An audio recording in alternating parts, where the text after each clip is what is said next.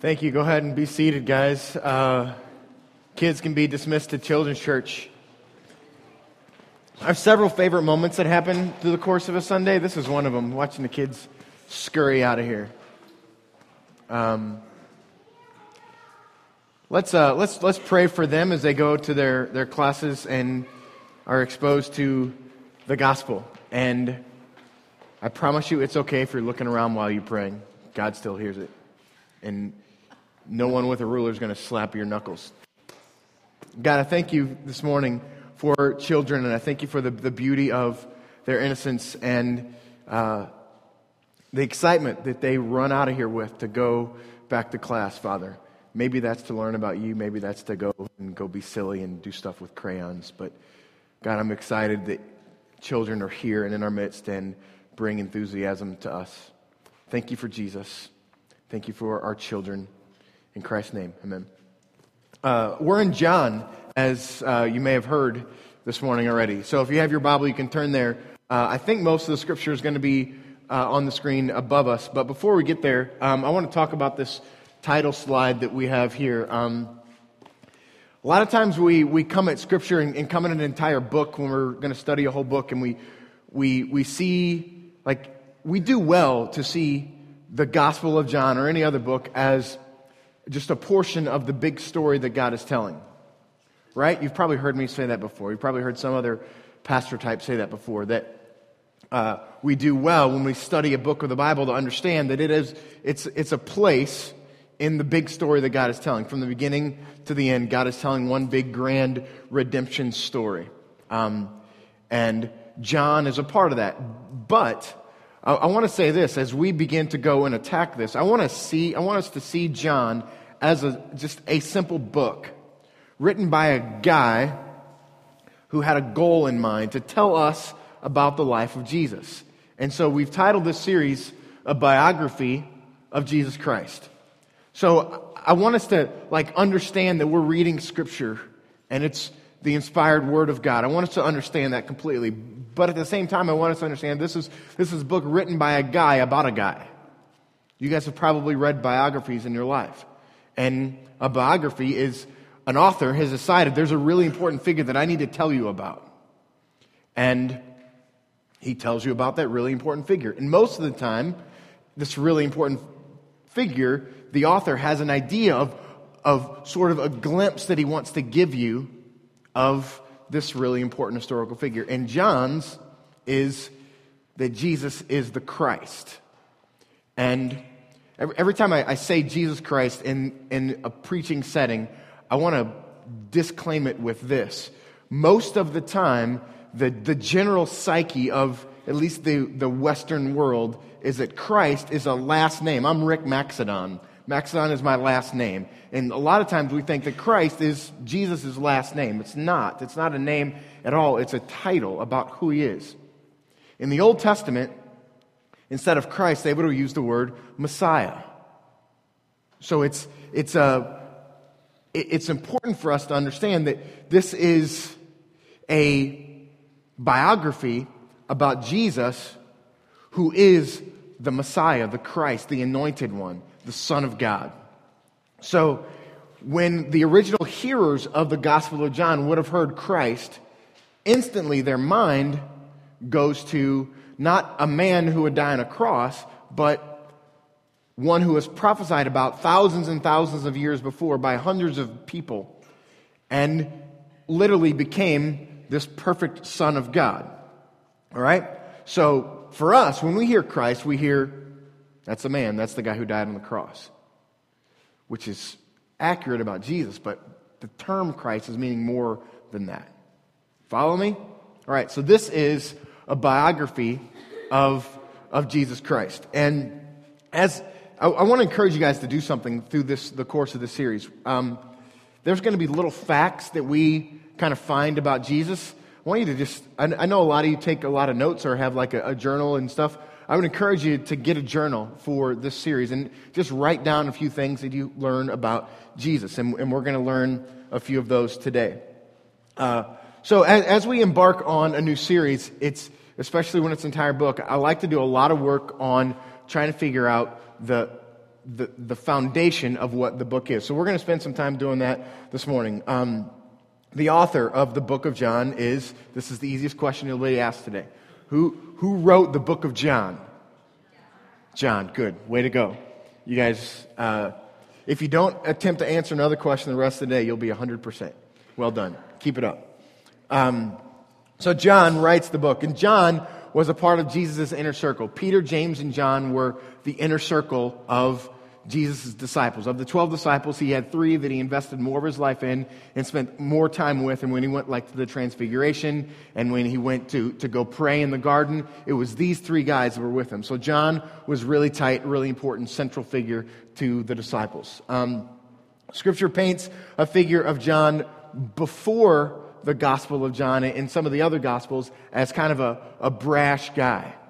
But as like the life of Christ kind of evolves and he begins to move towards death, John becomes less of this brash sort of guy and more of an introspective, sort of um, strong, silent type.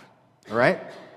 And that's who John becomes. And, and interesting because on the night of Christ's death, all the other disciples are scattered.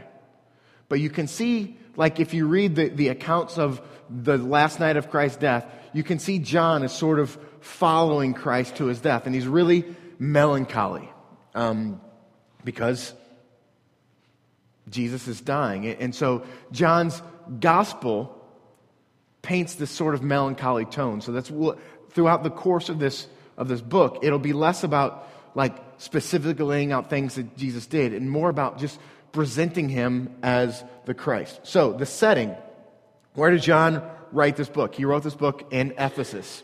And we've taught a lot here in our Church about the book of Ephesians, which is written to the church in Ephesus. And this is an interesting fact. The Gospel of John was written around, best case scenario, 80 to 90 AD, which is about 20 to 30 years after the book of Ephesus was written, which is very interesting to me. Because when I think of a gospel, I think of something we want to get on paper quickly to distribute to people around the area. But this was written about 60 years after Christ had already died. And John had come to a place, the church in Ephesus, uh, a strong, established church in, in, a really important town. John is now living there, probably helping to pastor the church in Ephesus, uh, helping to lead that church in Ephesus.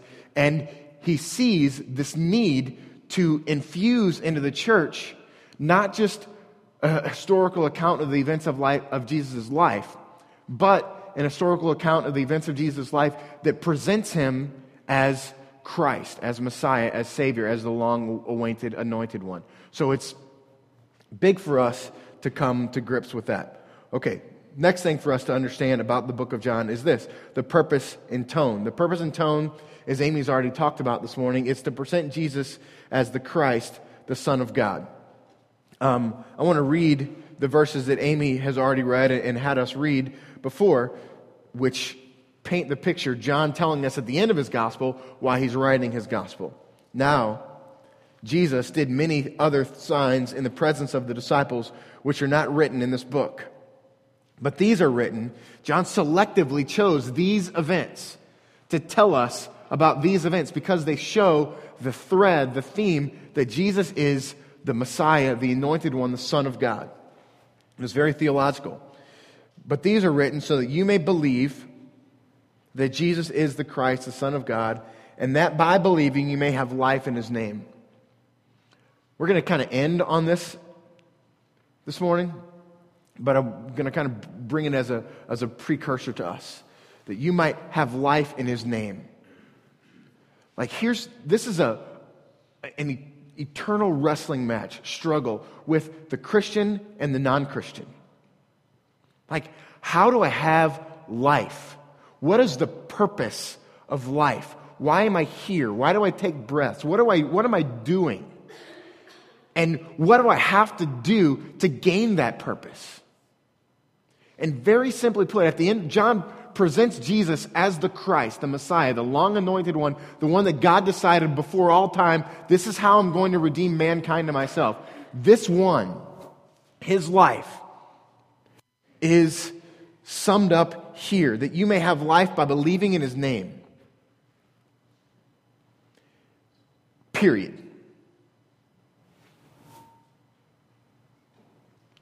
Like, I said there's like an eternal wrestling match that happens from like the Christian who has been like Billy Graham style, top of the mountain, everyone wants to be this dude sort of Christian to the, to the agnostic. We wrestle with the same thing life, purpose, meaning, how, what do I have to do? Jesus. And the beautiful part about that is that's, that's really simple and really ridiculously complicated at the same time. Like we could swim in, in the depths of that and never reach the bottom. But we can also dip our toes in and experience the fullness of it. It's simple and deep and just, it's ridiculous and great. So, last thing for us to come to grips with here is the genre. The genre is gospel. Um, genre is the, the purpose or, or what it, how it's written. Um, R.C. Sproul, who's written a commentary that we'll use a lot as we walk through this series this year, um, says this about the Gospel of John. His, John's, is the most theological of the four Gospels in the New Testament. He devoted almost two thirds of his written content to the last week of Jesus' life. That's really astounding, isn't it, to think about that? Like Jesus lived 30 years. And two thirds of what John writes is about seven days. It's fascinating. But again, remember his point, the purpose of writing his book is so that we might know and understand that Jesus is the Christ, the Son of God. As a result, the most important things that happened in Jesus' life happened in the last seven days. If we want to present him as the Christ, this is what we focus on. That's what John focuses on. His gospel is theological. Uh, John, as it were, wanted to put a spotlight on the critically important redemptive historical activity that Jesus performed during his stay on earth. Um, R.C. Sproul is really deep, and that's some more deep stuff. So let's, I want to want to read the first 18 verses. This is what is known to most scholars. It might even show up in, in your Bible in a heading there as the prologue. Um, starting with verse 1. Let's read these and then we'll kind of dig into them one by one. In the beginning was the Word, and the Word was with God, and the Word was God. He was in the beginning with God. And all things were made through him, and without him was not anything made that was made. In him was life, and the life was the light of men. The light shines in the darkness, and the darkness has not overcome it. There was a man sent from God whose name was John. He came as a witness to bear witness about the light, that all might believe through him. He was not the light, but came to bear witness about the light. The true light, which enlightens everyone, was coming into the world. He was in him, the, he was in the world, and the world was made through him, yet the world did not know him. He came to his own, and his own people did not receive him. Intentional pause, verse 12, the most important verse we'll hear today. But to all who did receive him, who believed in his name, he gave the right to become children of God, who were born not of blood, nor of the will of the flesh, nor of the will of man, but of God. And the Word became flesh and dwelt among us, and we have seen his glory glory as of the only Son of God from the Father, full of grace and truth. John bore witness about him and cried out, This was he of whom I said, He who comes after me ranks before me because he was before me. And from his fullness we have all received grace upon grace. For the law was given through Moses, grace and truth came through Jesus Christ. No one has ever seen God, the only God who is at the Father's side. He has made him known.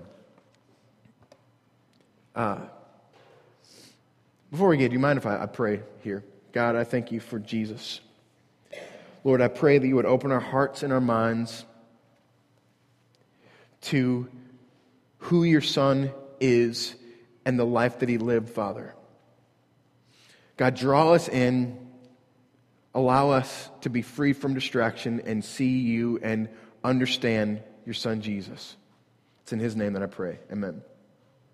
R.C. Sproul also says this about this prologue and about John's gospel. John is not interested in being a detached observer, a chronicle, chronicler of the life of Jesus. He is trying to persuade his readers of the truth of Christ so that they might become his disciples. Which I think is fascinating because every other account in Scripture about the life of Jesus, Matthew, Mark, and Luke, they get into ancestry or the birth of Jesus, uh, detailing specifics about his birth, detailing specifics about who his parents and grandparents, and tracing him all the way back to David. It was really important to those guys to highlight those things. John, it was not important. He gets deep into theology on verse 1. In the beginning. You ever heard another passage of scripture that starts that way? Yeah, Genesis 1, in the beginning. And it's all about how God, it's theology, how God created the Word. Theology is theos. Theos is God, the study of God. Theology starts with Genesis 1. In the beginning, God. Here, in the beginning was the Word. The Word here is Jesus. It's interesting to note the Word is here a bunch of times, but only once is Jesus Christ at the very end of the prologue. I find that to be interesting. But there's theology here. But when we're studying theology about Christ, it's called Christology. All right?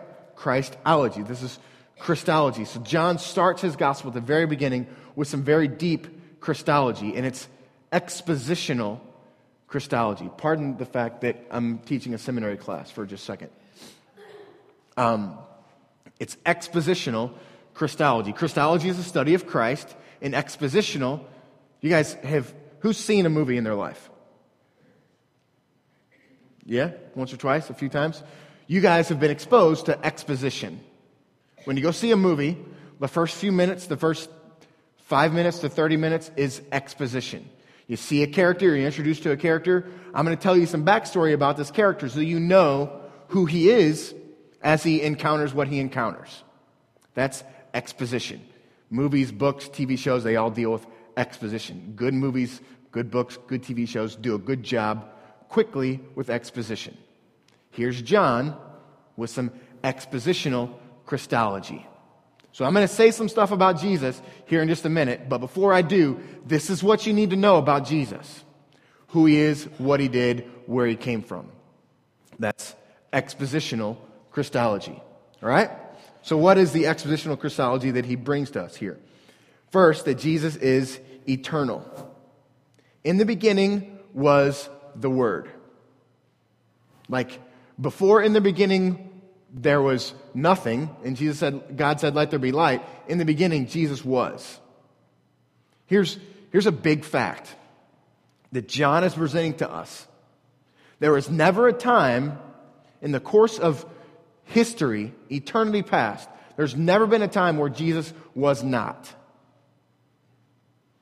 It's important for us to come to grips with as we proceed here. This is expositional Christology. Jesus is eternal.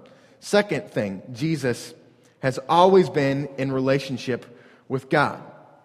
What comes after the comma there? In the beginning was the Word, showing Jesus is eternal. The second thing, and the Word was with God. All right? Jesus has always been in relationship with God. This is really complicated because it gets into the Trinity and it's weird and I don't understand it and it's hard to fathom and it's impossible to explain. People have tried to make charts and graphs to understand and explain the Trinity. It's, it, it's like you can't grasp it.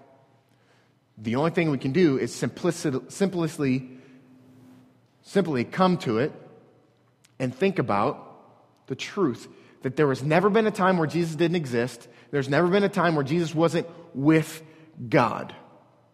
Now, here's the really confusing part. We can, we can comprehend a relationship between God and Jesus, like we have relationships similar to God and Jesus. Here's the part that scratches your head. And the word was God. So Jesus is not only eternal, He's always been in a relationship with God, but he also is God. And this is hard to grasp because it, how can you be with someone that you are? That's weird. It doesn't make sense. And it's, you're right. It's weird. It doesn't make sense. But the reality is, Jesus is God, and Jesus has always been in relationship with God. And it's a mystery that we will one day understand. Now, verse 3, he starts working out the outworking of this expositional Christology. verse 3 All things were made through him, and without him was not anything made that was made. In him was life, and the life was the light of men. Like everything finds its purpose in its being and what it is, its very essence and its core, because of Jesus, because of who he is and what he did. Big, big stuff. And, it's, it, it's like if we're going to really engage the Gospel of John, really engage Jesus, it's going to take some effort for you guys. Because we could stop and think about this one verse, about what that means that everything has its life and its being and its existence through Jesus. We could spend four and a half hours and not get to the bottom of it.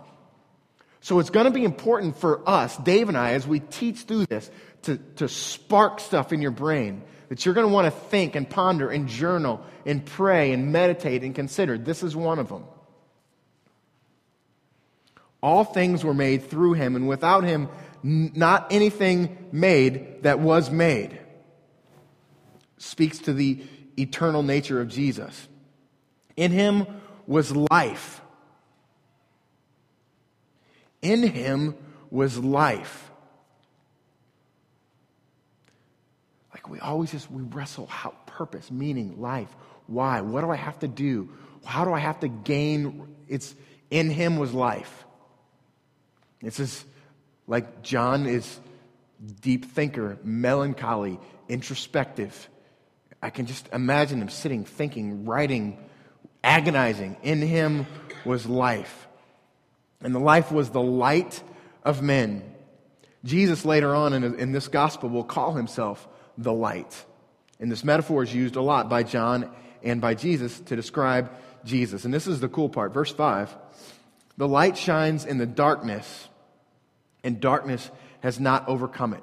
This is the, the, the cool part about this metaphor is darkness is a really powerful thing, right?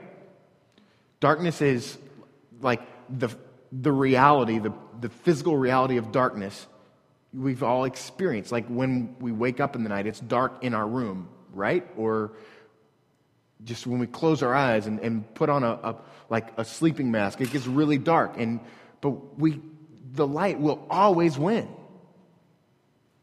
And he, this is something that I thought about this week. This is something that like the, the artistic people in our church wrestle with a lot. You see Look, look at the screen here. Forget about what it says. Look at the bottom right. It's, that white is a little bit brighter than the stuff in the top left. I don't understand. Why? How did that? I don't, like, somebody can probably tell me what happened there. And we, all, we also wrestle with, like, when we put images up there, like Kyle made the image for the, the Gospel of John, the biography of, the, of Jesus Christ, right?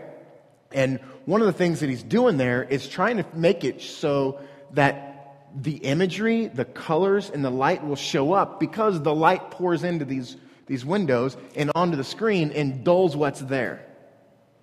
Right?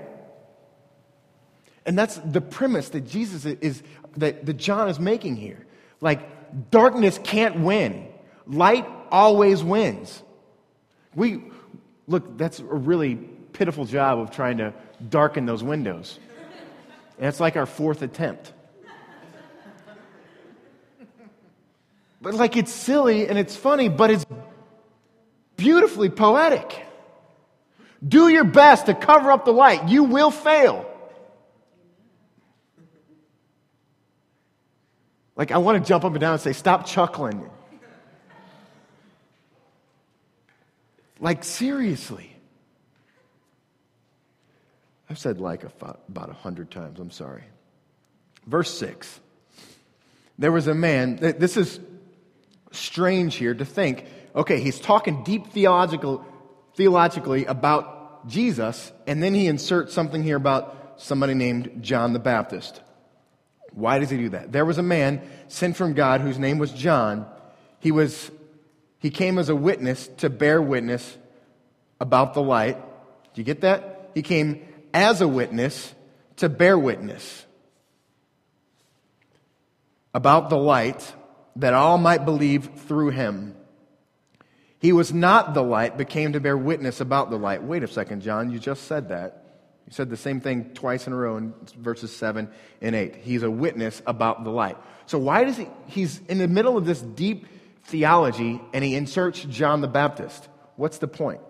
The point is, is that from the beginning of creation, or from the beginning of, of the establishment of the nation of Israel, the Jewish people, they were promised a coming king, a Messiah. Jesus is coming and he's going to be called the Christ, and he will redeem Israel and he will restore the kingdom of God back to its intended original state. Right? This is what they've all believed for thousands of years. Along with those prophecies, woven through all those prophecies about Jesus coming, is this there's going to be another guy coming just before Jesus comes. And he's going to come and be a precursor, prepare the way of the Lord. You guys are probably whistling through a song you might have heard a while ago. Prepare you the way for the Lord. That's John the Baptist coming to prepare way for the Lord. So he was, so everyone who knew that there was a Christ that was coming also knew that there was a John the Baptist coming who was going to come a little bit before Jesus and proclaim this redemption, this repentance of sin, so that Jesus could have his way prepared for him. This person is John the Baptist. Um, hit that next slide, Dave. Isaiah 43 was a, a, simple prophecy about that. A voice cries in the wilderness, Prepare the way of the Lord, make straight in the desert a highway for our God. The Jewish people who understood that Jesus was the Christ and then pushed him away and were confused about what that looked like would have known, John the Baptist would have known this verse. All right? So this is why this verse applies, because John is trying to show these people that this is Jesus the Christ, the one that's been prophesied about, and the one who was prophesied about the one who was prophesying about. You follow that? The witness of the witness? John the Baptist. Verse 9. The true light, which enlightens everyone, was coming into the world. Again, let your mind just drift this week as you journal, as you meditate on verse 9 about this idea, this concept of, of light completely overcoming. The true light, which enlightens everyone, was coming into the world. He was in the world, and the world was made through him, yet the world did not know him. He came to his own, and his own people did not receive him. This is like Jesus' own people. Jesus came as a Jewish carpenter. His own people were the Jews. The Jews were the ones that killed him, the ones that didn't understand who he was. And this was difficult for the Jewish people to comprehend because they were expecting not a spiritual freedom and the spiritual redemption and a spiritual kingdom, but instead a physical one that, like David had, big, strong, powerful, we're the boss. Everybody's got to bow to us and serve us. That's the kingdom they were looking for. Jesus didn't bring that kingdom, so they killed him. They didn't believe who, that he was the Christ. They believed he was somebody else. That's what John is getting to here. He was in the world, verse 10, he was in the world, the world was made through him, and the world did not know him. He came to his own people, and his own people did not receive him. Then, verse 12. Everything, I, I think, in this prologue is pointing to verse 12, and everything from 13 to 18 is pointing back to verse 12. Um, memorize this verse, meditate on this verse this week. Write it on your shower wall, write it on a sticky note, and put it on your your steering wheel. Write in your journal right now. But to all who did receive him, who believed in his name, he gave the right to become children of God. This is, this is like, this is so important and so simple and so deep. This is the perfect illustration of all that Jesus is. Like we could spend months thinking about what this simple verse means. Or we could spend 30 seconds appreciating it and, and putting it into to who we are and just going about our day. Either one is is beautiful. And there's like the course of human history is tied up here. Do you see what's required of you? Look at this and tell me what's required of you. But to all who did receive him, who believed in his name, he gave the right to become children of God. What is required of you?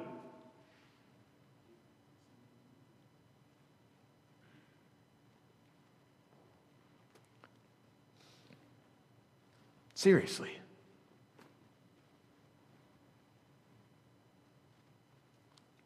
And this is John writing to you so that you might understand that Jesus was the Christ, the Son of God.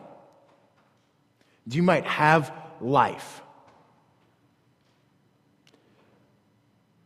Here's like, I have conversation upon conversation upon conversation with you and with other people and with myself. And I want to I want to say to myself and I my my reaction is to say to you Jesus and But all that's re- what is required of you but to all who did receive him, who believed in his name, he gave the right to become children of God. We're Americans. We know about our rights. To become children of God.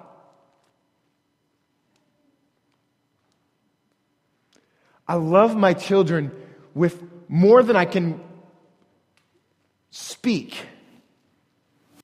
And they didn't do anything.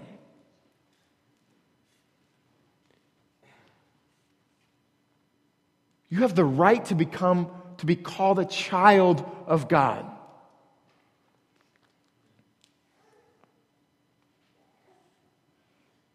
Verse 13. Who were born not of blood, nor of the will of the flesh, nor the will of man, but of God. I think that's just some deep theology saying that God quickens and enlightens our souls and our hearts.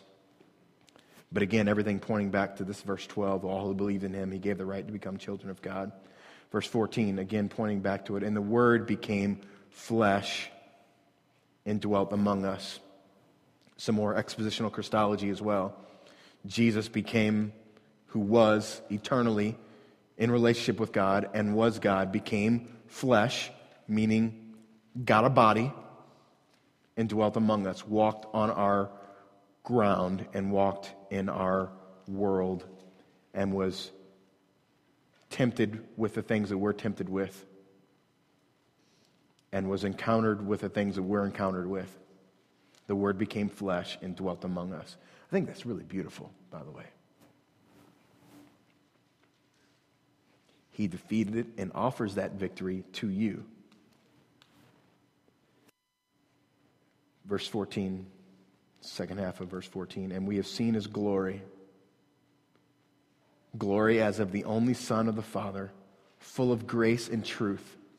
That phrase is really big, really important grace and truth. Jesus was filled with grace and truth.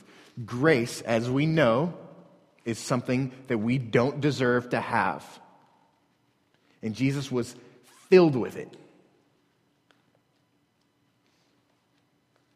Jesus was filled with grace, he's also filled with truth. It's one thing to be filled with grace, it's another thing to be filled with grace and truth. So that when you exhibit grace, when you offer grace, you're right in your offering of that grace. Like our society, we have rules. When something happens, this is the price that you have to pay for that. We can offer grace, but that doesn't bring any sort of resolution to the, the problem, the injury that's happened. Jesus is filled with grace and truth, so that when he exposes, when he pours out his grace, he's correct when he does it. And this is the thing that's hard for us to grasp. to comprehend because when we receive His grace, we want to tell Jesus, no, you're wrong when you're giving your grace to me because of who I am and what I've done. Grace and truth come together to form the beautiful thing that is Jesus the Christ. And he'll use that again grace and truth. Verse 15 John bore witness. He's talking about John the Baptist again. John bore witness about him and cried out, This was he of whom I said, He who comes after me ranks before me because he was before me. In other words, John the Baptist was older than Jesus, but he's telling the world that Jesus existed before John the Baptist existed. Again, some eternal nature expositional Christology. Verse 16. And the full and from his fullness we have all received grace upon grace. So, like, if it's not enough that Jesus was filled with grace, he's going to put more grace on top of that grace that he's full of. It's, it's simple and baffling at the same time. It's beautiful, Jesus. For the law was given through Moses. In other words, people were given the law, God's people were given the law. Here's what you have to do to get to me follow all these rules.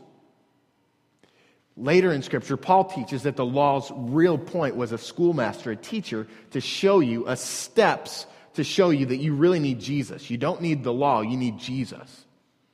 You need to throw yourself on Him.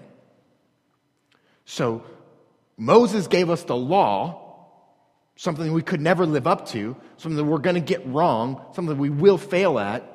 But Jesus, wait a second, not Jesus, Jesus Christ. For the law was given through Moses, grace and truth came through Jesus the Christ.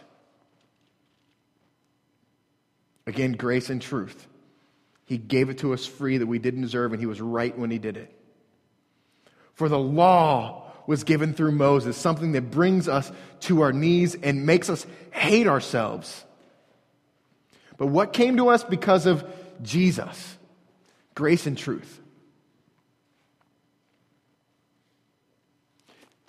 Can everyone look at me for a second? Because there's coming a time for everyone in this room where we're going to come, and, and I'm standing in this room too. And little Max, who is tiny and hasn't really formed his thoughts yet, is in this room. Everyone in this room is going to come to this place one time God, I'm miserable. I don't deserve you.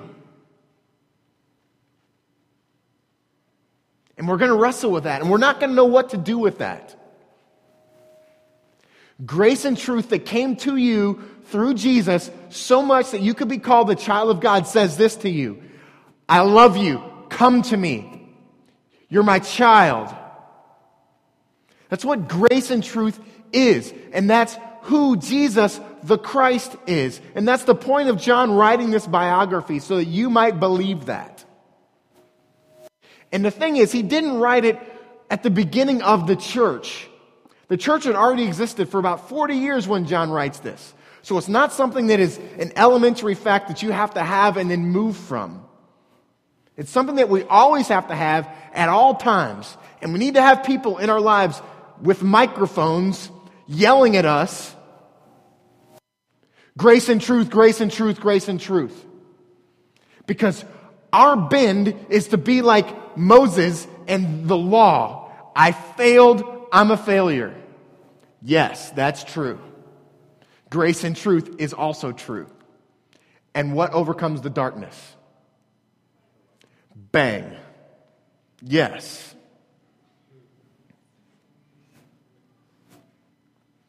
Verse 18 No one has ever seen God, the only God, who is at the Father's side. He has made him known. This is Jesus. Are you as excited as I am to walk through this, to understand, to, to, to feel these truths for like 2014? Let's pray and worship our God. God, I thank you for your scripture. I thank you for Jesus. I thank you for grace and truth. God, I thank you that you are all that we need. God, free our minds from clutter and busyness and life and allow us to just purely see you. Thank you for Jesus. His name.